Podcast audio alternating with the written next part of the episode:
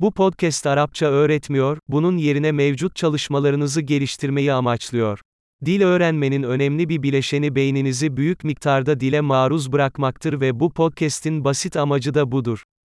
Önce Türkçe bir ifade duyacaksınız, ardından aynı fikrin Arapçada ifade edildiğini duyacaksınız. Mümkün olduğu kadar yüksek sesle tekrarlayın. Hadi deneyelim. Arapçayı seviyorum. أحب اللغة العربية.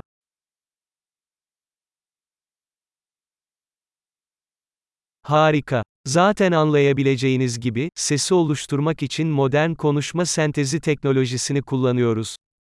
Bu, yeni bölümlerin hızlı bir şekilde yayınlanmasını ve pratikten felsefeye ve flört etmeye kadar daha fazla konunun keşfedilmesini mümkün kılıyor.